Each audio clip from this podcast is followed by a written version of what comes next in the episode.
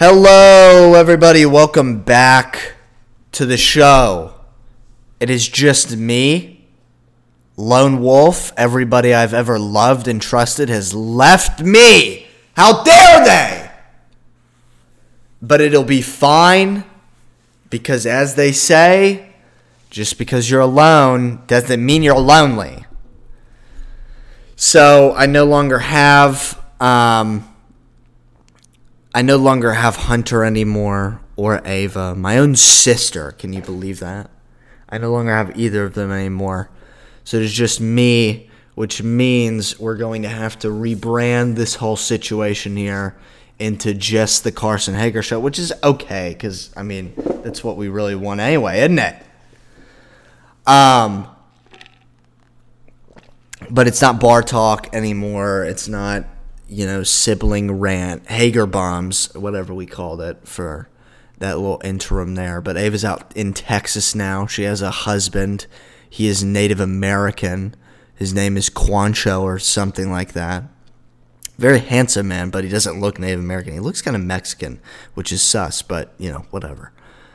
And then Hunter is making beats in the Ukraine, so... it is what it is. But despite all that, I am by myself. I am still in Georgia. A lot has changed with my plans. And I'll briefly discuss that because it's not that interesting. I'm essentially just a corporate shill, something I said I would never would be. But I am because I love money. Love money. Big money guy. Can you imagine that?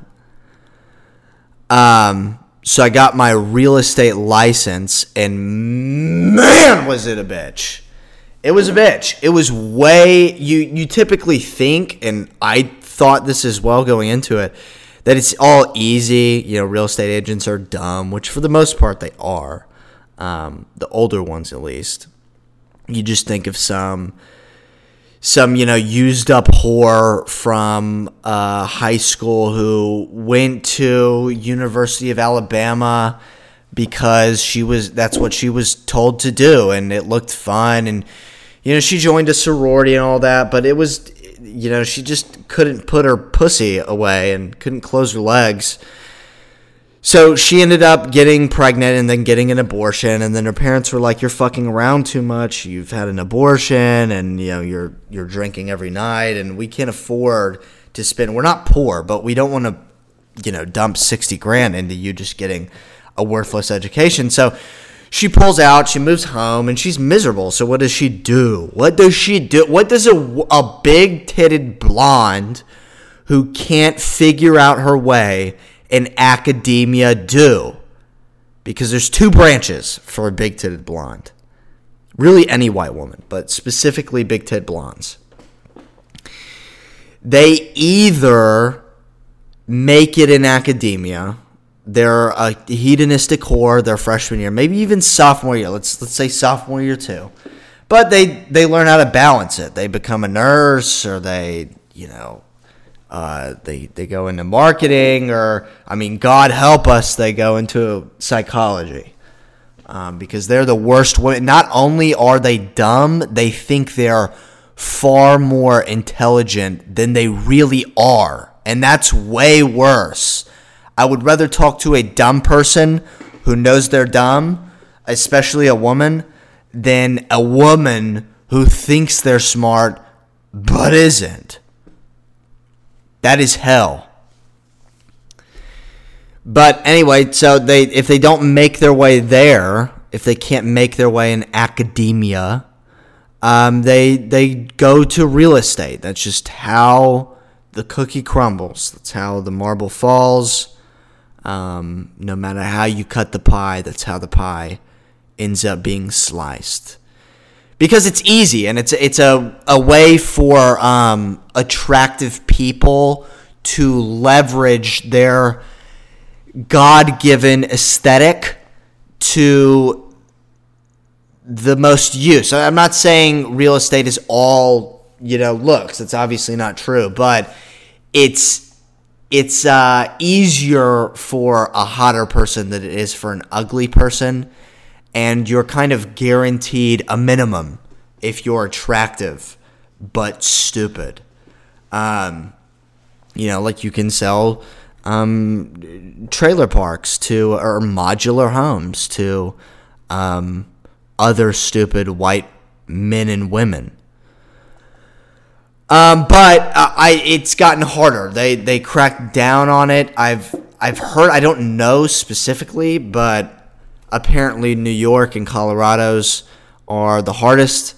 And then Atlanta, Georgia comes in behind that. And I don't really know why. I guess it's because of all these liberals in Midtown, you know, turning the state blue.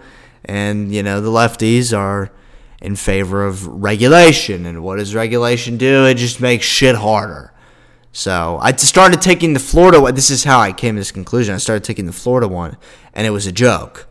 It was a joke. I mean, I could have completed the Florida real estate course in the womb if I needed to. I could have gotten off.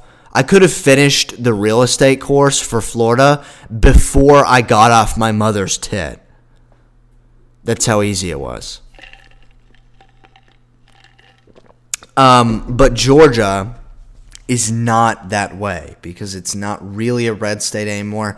It's purple, but it's blue in Atlanta. Very blue in Atlanta. People would be surprised how progressive inner Atlanta has become. And, you know, unfortunately, that is where every decision for the rest of Georgia is made.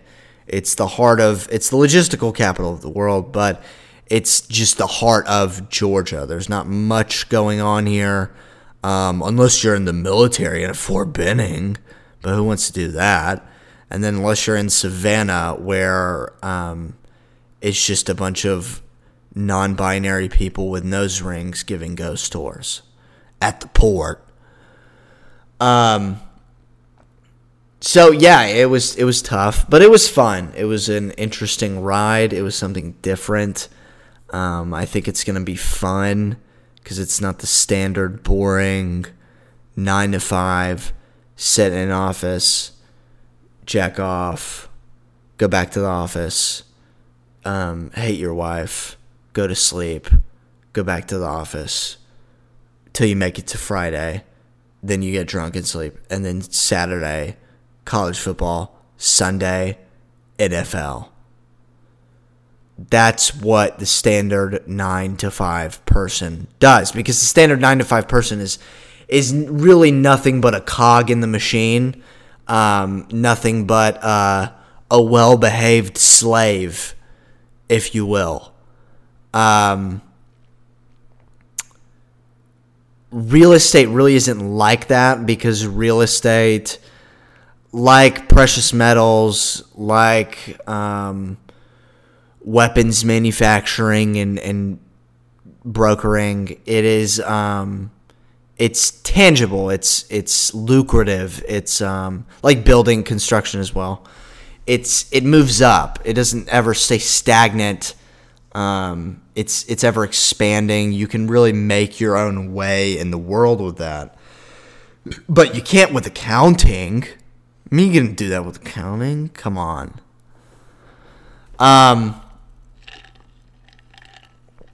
But yeah, that's life for most 9 to 5 people, as Andrew Tate calls them, brokies. You know, it's getting through the week, kind of just being a zombie and trudging through the 40 hours of work you have just so you can make it to the weekend. And get high on oxys and drink a bottle of Jaeger and watch football, and then eat American food. You've got to eat American. You got to have, you know, you sit on the couch, and the only time you leave is to get up and go slop some chili that you made that morning. Chili in the morning.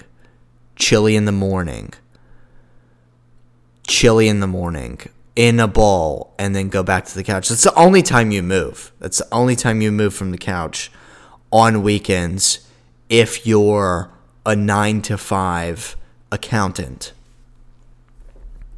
And I'm not, this. None of this is bad. None of this is objectively bad. It's just, it is what it is.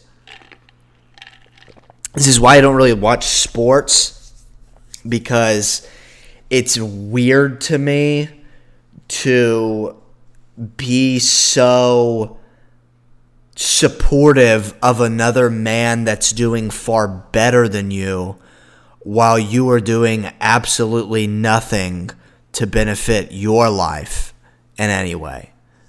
Like if you're waking up at 6 a.m. and you're grinding your ass off, then it's fine. Like it's something to aspire to, I guess you could say. But to be working a shit job, be in presumably a shit marriage, because all marriages in America are hell, because Western women are a nightmare.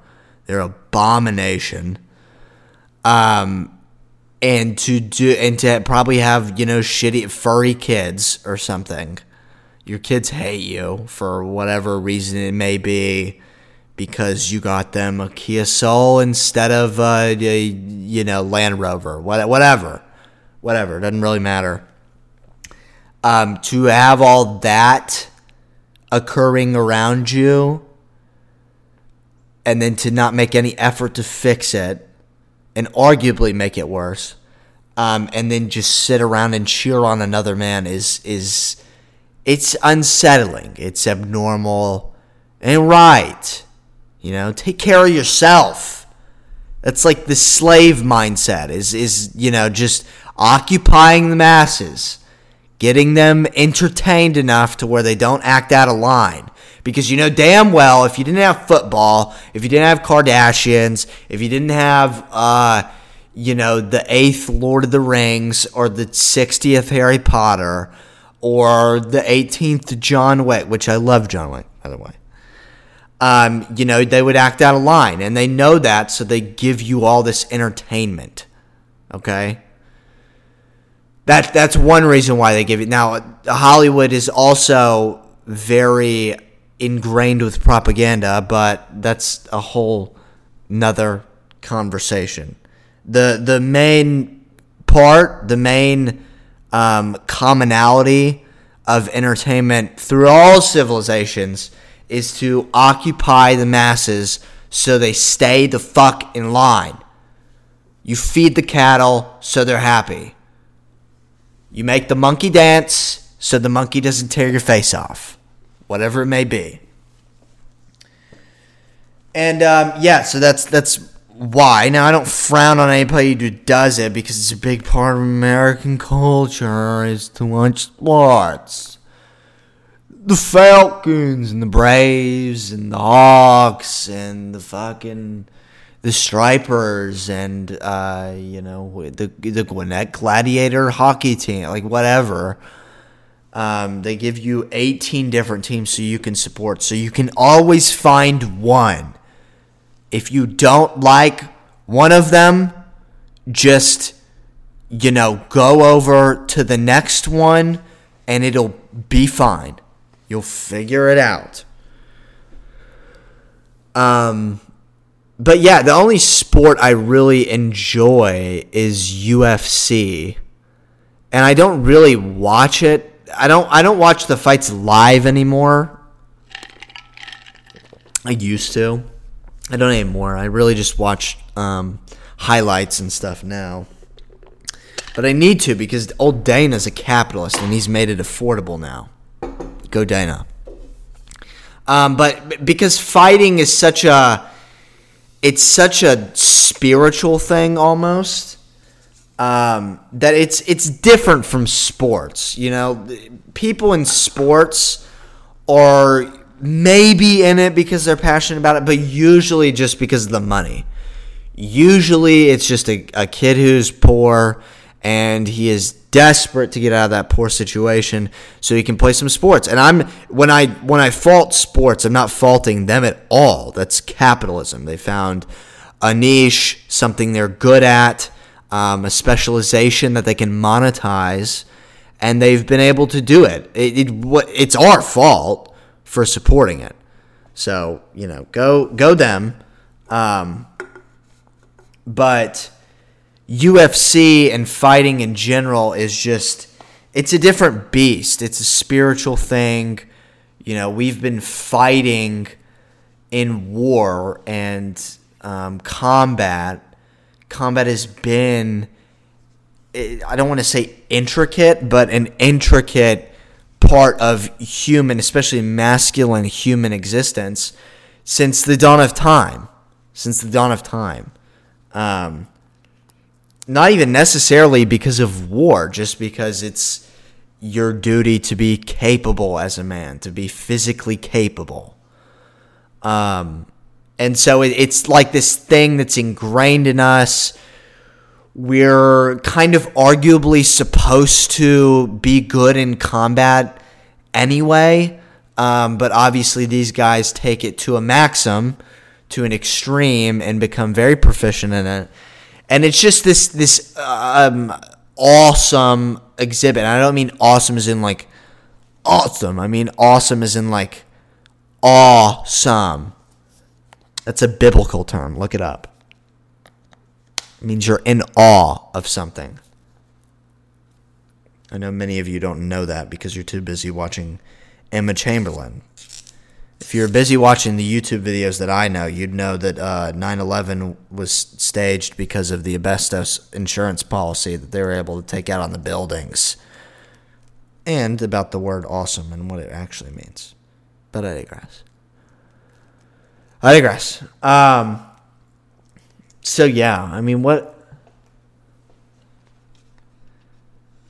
else is going on now? Maui's been destroyed, ravaged. I saw something funny where it was like Ukraine in trouble, sends $60 billion, how much ever we've sent over there. We've sent the bag over there for sure. Ukraine, $60 billion, Maui, like $20 million, if that. And a bunch of death, and Joe Biden goes over there and just gives an amazing speech, and about how he can relate because his kitchen almost burnt down, and that is correlative to your state being melted, and your car being melted into the ground, which is also a little bit suspicious, isn't it?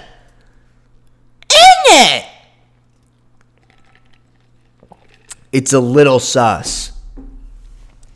I mean, I'll look up pictures of this car right now. It's insane how these cars in Maui have literally melted into the street, which I'm going to make an assumption here is not possible with wildfire. I have no idea, but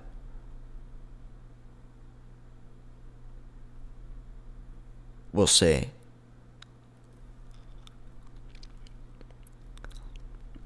Yeah, I mean, these cars are just, like, insanely damaged, like, melted. It's weird. And then I'm not going to be able to find it right now, but the whole conspiracy route with this, and I'm not saying I believe it. I'm not saying I don't. I'm not saying I don't, but I'm not saying I do. Again, this is a comedy show, so don't flag me for this. But the conspiracy behind it is that the government has used DEW weapons, DEW, which means direct energy weapons. It stands for direct energy weapons. Which are essentially hyper-concentrated laser beams from, I believe, space, but maybe even air. I think airplanes too. I think planes too. But that they've been using them for years, and that they were the cause behind the California wildfires, and they were the cause behind the Maui wildfires. And the interesting thing about that, I never really believed in that just because I don't care about it. But I did see one video that intrigued me where apparently these laser beams, since they are just light, they can't burn through the color blue for some reason. I can't remember why. But they can't burn through the color blue. And then in the street view of Maui after these fires, there were blue cars that were untouched with cars around them that were melted. I'm not saying I believe it. I'm not saying I know. I'm not saying I believe it, and I'm not saying I don't. I'm just saying it merits investigation, which they will not do. They will not do. They will not investigate it from that point of view. They would never do that. They haven't even investigated 9/11. You know, they haven't declassified JFK. You think they're going to investigate that shit? They haven't investigated Epstein. They'll never investigate it because they don't care. I saw something funny the other day. They'll never tell you about things that, A, hurt their image, or B, they've told you the narrative is led opposite of that, okay? Like, they'll never let you know something that was opposite of what they said before, okay? Like, in 2020, you know, we were told, oh, you know, or 2021, I guess, oh, the vaccine's safe. You're crazy. You're a Nazi. You're a white supremacist somehow if you don't take the vaccine. And then fast forward 2 years, people are dropping of what do they call SCDs, sudden cardiac deaths? Yeah, sudden cardiac deaths are going through the roof, and they tell you, well, it might be, we don't really know, but it might be maybe, perhaps, possibly harmful. We don't know, but it could be. And that's the furthest they'll ever go with that. They will never, ever, ever, ever, ever say that it wasn't, that it was bad. They might say it wasn't necessarily good. They might say it wasn't the best. They might say it wasn't as good as they thought, but they'll never say it's bad. Because they are all liars.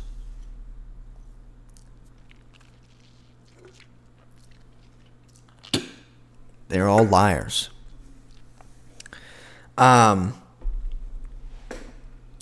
So yeah, they'll never actually tell what's going on with this whole Maui thing, and you know what the fuck's going on with Ukraine. God knows what's going on with Ukraine. I think Zelensky's still able to milk some funds, but that chapter looks like it's wrapping up. Putin took out Prigozhin, which I thought was just hilarious to do. Prigozhin is the leader of the mercenary group Wagner, I believe it's called, Wagner Group. Russian mercenaries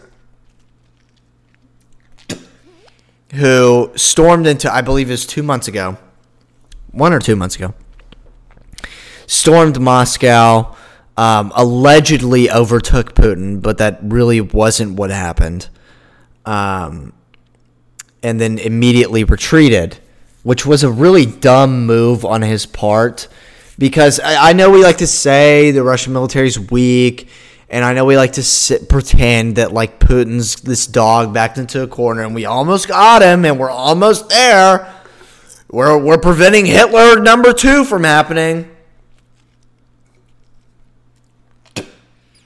But that in reality, that wasn't what was going on. What was going on is this infantry, boots on the ground, light infantry, comprised of soldiers only, foot soldiers only, mercenary group, went into Russia as a power move.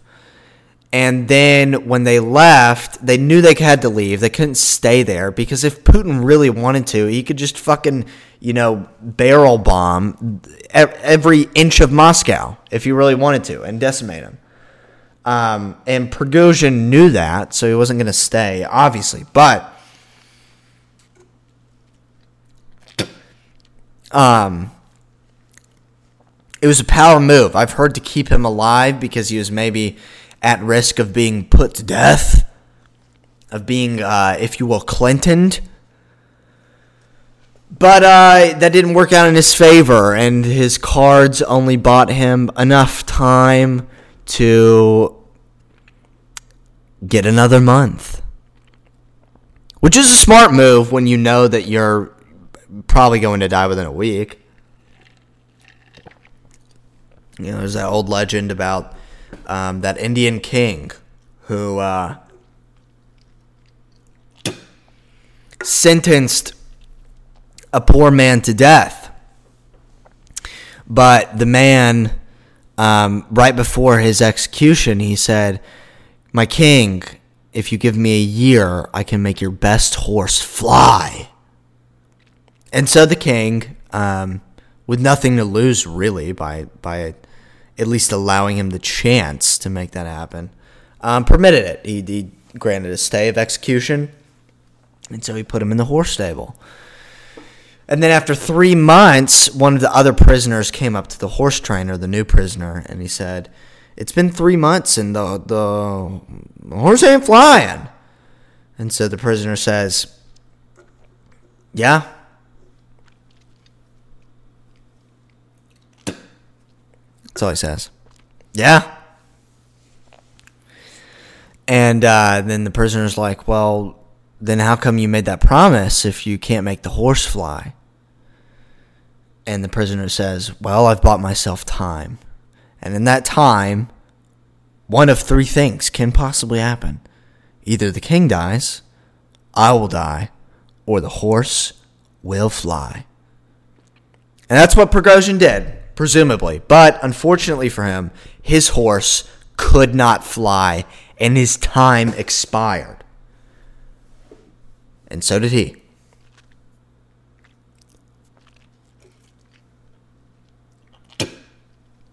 But yeah, all hell's breaking loose in America and around the world. We got an election that is just going to be, I mean, man, interesting is an understatement. I'd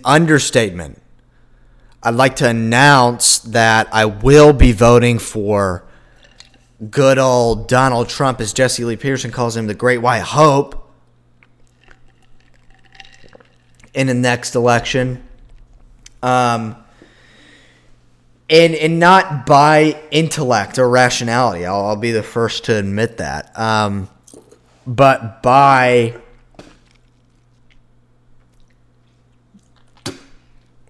looking at what's going on with the whole instead of the part. I think there's like an old adage, if you focus on a drop of water too long, you'll miss the entire ocean. That's what many intellectuals do. Especially like militant atheists, people like Sam Harris, Christopher Hitchens, is they'll point out one or two fallacies in the Bible. Whether or not they're strong, it doesn't really matter. But they'll focus on one or two things and not really pay attention to the whole. And most of the time, you can judge something best when looking at the whole. Okay? So maybe Christianity, like, oh, well, actually it's impossible for a whale to swallow a man and then he live. Okay, all right, but look at the whole. Does the whole story make sense to you? Yes? All right, then back off. Chill out.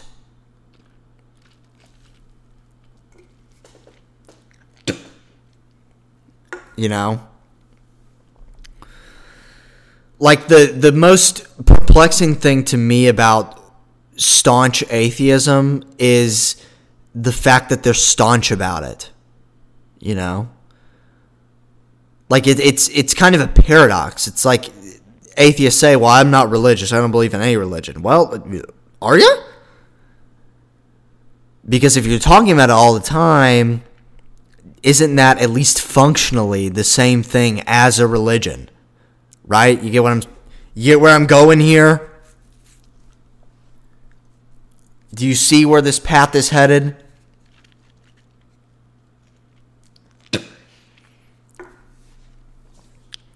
Thou doth protest too much. It's Shakespeare. If you're so angry about it and always going on and on and on and on and on about it, do you really not believe it, or do you just hate it? Do you just not like it? Do you have some vendetta against it? Because that's probably what it is. But I will say this. I do have more respect for atheists than I do have for agnostic people.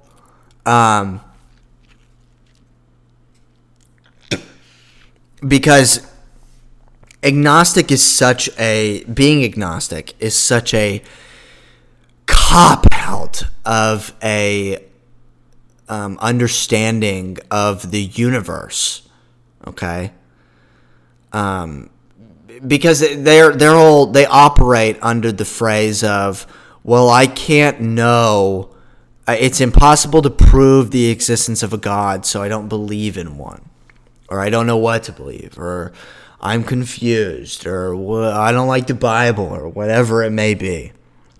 And my thing with that is, okay, if it's, let's say, even to the atheists and the theists alike, let's say that God is real, okay? God is real in this hypothetical world. God is objectively, provably real. Would it not be the most important thing to know that? Right? Like, if in the universe where you know God is real, is it more important to know that God is real, or is it more important to know why tides are created in the ocean? You know, it'd be the most important thing. God being real would be the most important thing. So, in this debate as to whether or not there's a God, would it not be more important to figure that out? Would it not be more important to figure out whether or not you believe God exists than to get a 9-to-5 horseshit job?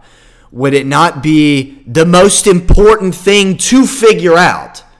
That's the thing, is that if God is real, it would be the most important thing to understand, to grasp, to figure out. So the excuse of atheism of, well, I can't possibly understand. I don't know why I'm doing it. It's more, I can't possibly understand, so I don't believe. Yeah, it's just like, okay, all right, we get it. You're focused on your career. That's really what that means.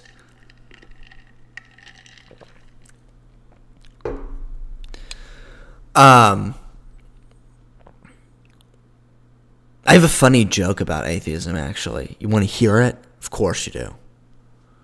Nobody's listening to this. I'm literally talking to a wall right now, is what I'm doing. I'm going to upload this, and nobody will listen. Not even my mother. I have two listeners, and the two listeners are my dogs, Thurston and Levy.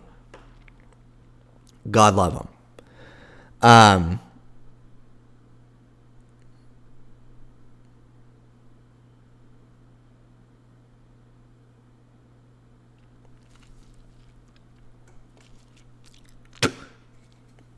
But yeah.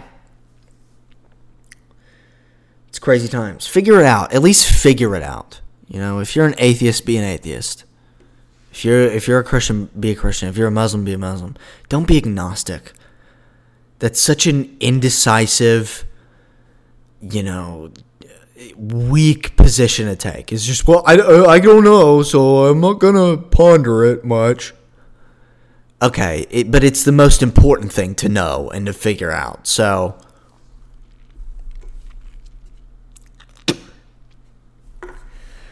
another development in my life is that I have recently become a follower. I'm not a part, because I have not been yet, but I am a follower of the Orthodox Church. And I know that's radical, but I think it is increasingly necessary. And it is the truth. It's the ultimate truth. The reality is that most Christians in America, especially Protestants, some Catholics, but especially Protestants, are purely Christians for the social gain. You know? Because religion is what your life is centered about. That's really what religion is. No matter how you cut it, slice is the same. Religion is what is the center of your life, okay? And this is kind of what I was saying with atheism. With atheists, the center of their life is non-belief and validating that thought pattern. It could be science. Their religion could be science if they rely on that. For Muslims, their religion is Islam. For Jews, their religion is Judaism. Some of them. A lot of Jews don't believe anything. Some of them are maybe satanic. I didn't say that. Kanye did.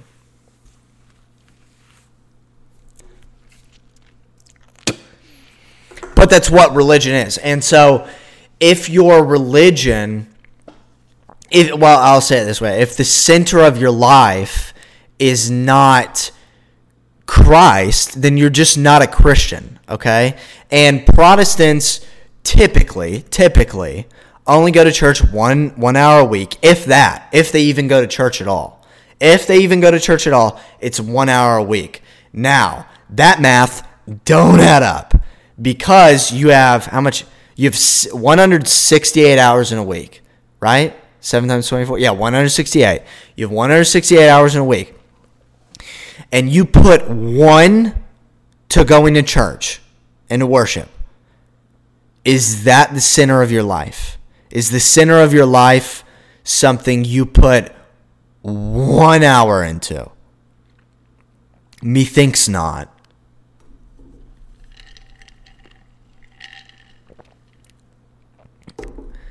Now, you know, there's a margin of error there. Some will do more. Some will go to small groups, Bible studies, do their daily prayer and worship. Some will do less, far less than that. Some won't go at all. They'll only go for Easter. They'll only go for Christmas. Or they might not even go then. They might just say they're a Christian and give me the old cop out of, well, my relationship's between me and God. Gah. Yahweh, help me. That is the most annoying and antithetical to what the gospel preaches position regarding the relationship with God I've ever heard. Because a key one, the aspects of the church are this. One, we're commanded to go. That just is what it is. Two, iron sharpens iron. Accountability is important. If you're never checked on your faith, how would you know it's true? Mm-hmm. Three, it's a communal thing. It's a spiritual thing. When you go into a church and you truly open your heart up, you will gain far more than being a hermit by yourself. Okay? Far more. It's a community. We're stronger in numbers. You know, Christianity is a collectivist system. It does not thrive on solitude. It is not like Buddhism. It is not like Hinduism. It does not thrive on solitude. It's a communal thing. It's what the entire gospel is predicated on. Go out and make followers of Christ. That's what you're supposed to do, you know. Now, if you're hermiting and you're going on mission trips to Africa, you're fine. You are fine. This does not pertain to you, so check out now, which is what Thurston does. But for the most part, many people just either say that or they don't trust the church, or, you know, whatever, the church is corrupt, you know. I don't like my pastor. Okay, then the problem is, well, were you going to church for the pastor or were you going to church for God?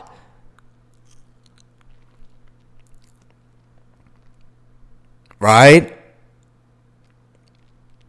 My whole, a year ago, the church that I went to for that whole year, majority of the, now sometimes it was good, but majority of the time, I didn't really like the worship. I wasn't in love with the pastor. I didn't really know anybody. I'd go by myself most of the time. But it's not supposed to be for any of that. It's not supposed to be for whether you like the music, whether you like the pastor. It's something you're committed to do. It's something that not only helps yourself, but helps others. Helps others. You're strengthening them. But back to my main point, many Protestants just have not upheld the original premise of Protestantism, which was the corrupt politicization of the Catholic Church, which is, you know, very true. And so I diverted away from contemporary Protestantism, and I was kind of looking into Catholicism and Orthodox. And the history of it is that there was the great schism of 1054, which separated the Catholic and the Orthodox Church. And I can't remember if it was over theological reasons or political reasons, but the Catholic Church became ultra-political, establishing what essentially is the theocracy through the Vatican Church and the Pope. And then the Orthodox Church remained that very traditional, ritualistic, regimented faith that I think gives value. I think it gives value. I have found, as Jocko Willink says, discipline equals freedom. Okay, you know, like all these biblical values that everybody thinks are so oppressive. You know, the woman submitting to the man, man not engaging in debauchery, man not cheating, all that stuff. It's anti-hedonism, and it is paradoxical in the fact that it fulfills your soul. It fulfills your soul. You know, I was an alcoholic. I guess I still am, but, you know, I used to drink a lot, and I used to be a heathen, and I used to have premarital sex and, you know, all that shit.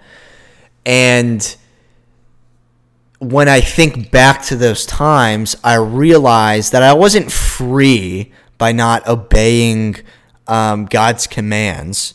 I was more, not only was I not happy, but it was because I was a slave to those things. You're always a slave to something out there. You're a slave to attention. You're a slave to alcohol. You're a slave to sex. You're a slave to culture. You're a slave to social media. You're a slave to materialism, money, whatever. You can go down the fucking line. But the promise of Christ is that you're a slave to Christ and that this is the best master to have. That's really what it is. Pick your master. Pick your master. It's what you have to do. You always have a master. Everybody. I don't care if you're an atheist. Even if you are a nihilist, which is, you know, true atheism, the belief in nothing. If you are a true nihilist, you are still a slave, and your religion is, but you're still a slave to the belief in entropy and chaos and randomness and meaninglessness. You know? You're a slave to the abyss. It's really what it is. No matter how you cut it, slice turns out the same. You're a slave to the abyss. You're a slave to something.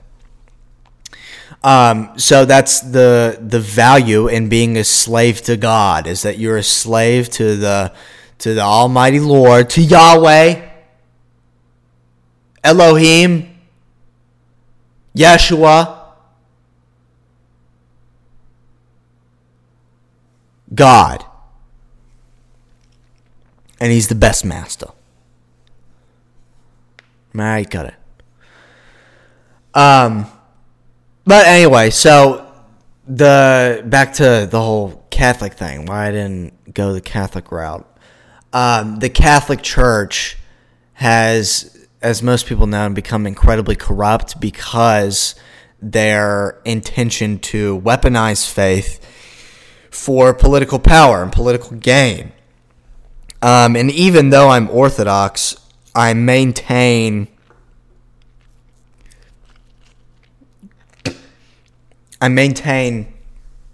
the position that there should be a separation of church and state, and I believe they do as well.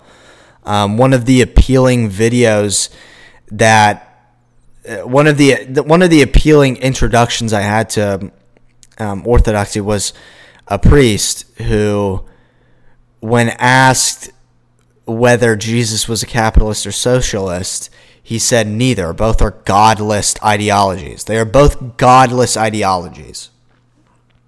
Socialism and capitalism. Fundamentally. No matter how you cut it. They are godless. You can cut the pie with a fork, spoon, or knife. Still godless. Now, many people will make the argument that capitalism promotes freedom, which God does, but still that doesn't mean that God supports capitalism over socialism. It's not. It's like trying to put a square in a circular hole. It ain't gonna work. Doesn't fit. And so they're very regimented and traditional, yet they are not political and theocratic. Now, the second reason, and probably the most prevalent reason for me, and I think one that Christians should be aware of, is the belief in demons being ever prevalent, and the devil.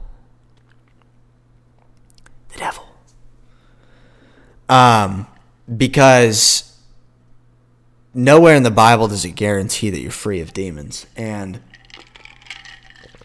our faith is one of offense and defense. Offense meaning chasing Christ, defense against the devil, Lucifer, who is trying to corrupt us. And if you neglect either one of those, you, I think, fall into a bad standing. But Protestants have kind of let go of that. Catholics have as well. In very recent age, Catholics held on to it longer than Protestants, I believe. But the Orthodox Church remains very stern on that fact. And I found it very prevalent in my life. And it helps me a lot to acknowledge that. To see temptation everywhere. You know? You would think that it'd make you anxious and very scared, but it's actually the reverse. Again, paradoxically. It's the reverse. For instance, I used to have a tough time waking up. I wake up at 5 every day because in order to get everything I need to get done, like recording this popular podcast, I have to wake up at 5 to just fit it all in. And so one of the things that I realized and that I've been telling myself every day is that the devil wants you to sleep. The devil wants you to sleep. He wants you to sleep. And when you get those thoughts, when you wake up out of bed and that 5 a.m. alarm goes off, and you're like, man, I just want to go back to sleep. That's the damn devil in your ear telling you to go back to sleep. Because when you're asleep... Number one, you're more vulnerable. Sleep paralysis, that's why that happens. You have dreams where the devil can infiltrate. Number two, when you're awake, you can't do God's work. The devil wants me asleep because when I'm asleep, I can't be glorifying Yahweh in my waking hours. You're not glorifying God. You're not making use of Imago Dei, the image of God, by being asleep in your bed. Wake up. Wake up. Get up. It's Satan. It's Belphegor, one of the princes of hell. Prince of sloth, the vice of sloth, telling you to go back to sleep. That's what it is.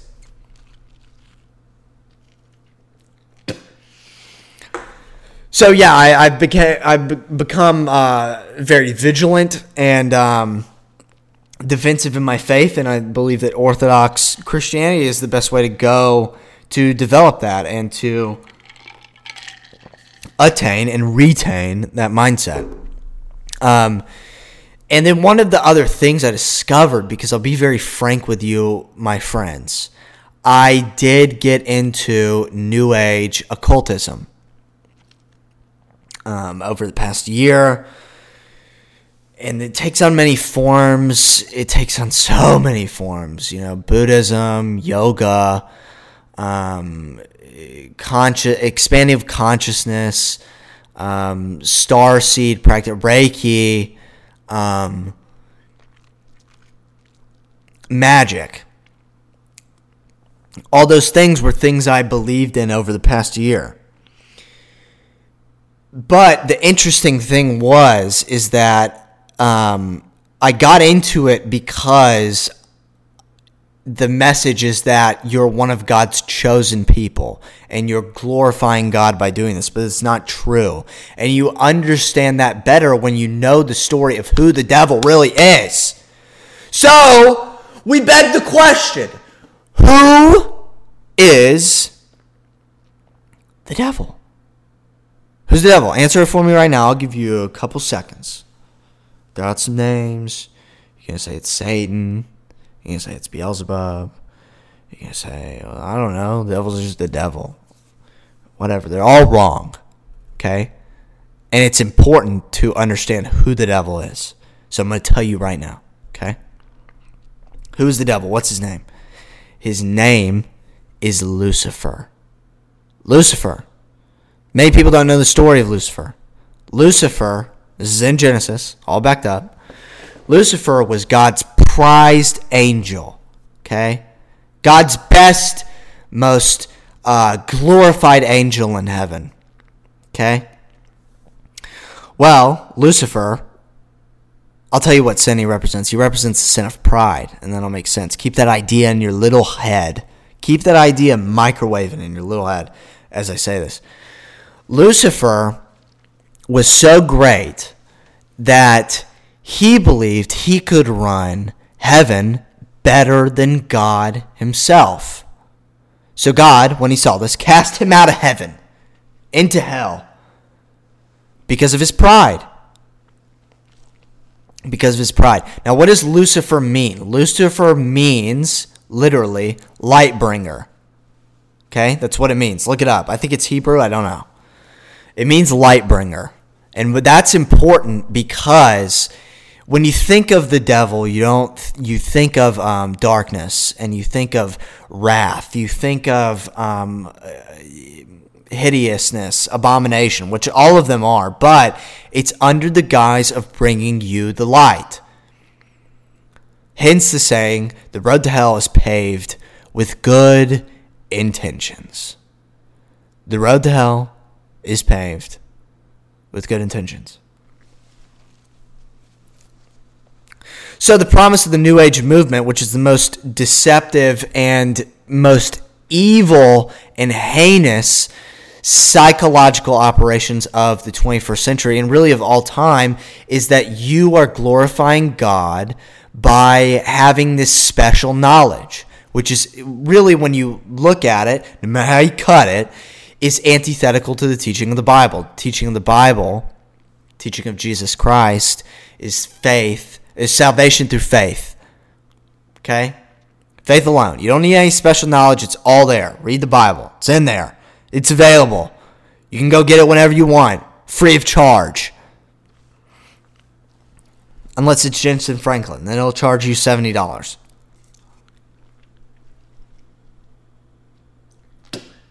I'm kidding. I don't know the man. But the promise of New Ageism is that you're special and you're special because this knowledge has found you, and this is hidden knowledge, and this is good knowledge, and this knowledge leads to God. But it's not true. It's not true. It's deceptive, because then you mistake God for the devil. For the devil.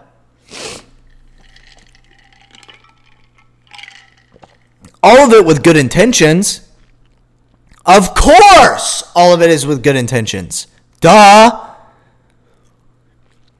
And that's a problem with really everybody when they look at evil figures throughout history, when they look at villainy, tyranny, and just evil in general, is they think that the perpetrators of evil know they're doing wrong but keep doing it.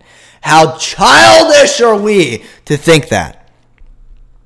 How much would we learn from history if we looked at all the greatest villains and all the greatest atrocities, and instead of thinking how different am I from them, thinking of how similar you are towards them?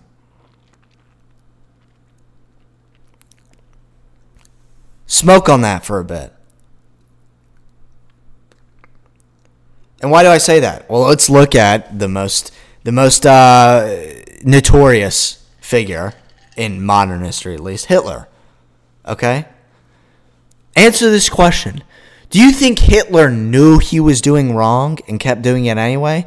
Or do you think that Hitler thought what he was doing was good? What do you really think? B's the correct answer. The latter. Or the former. I don't know. I'm not smart.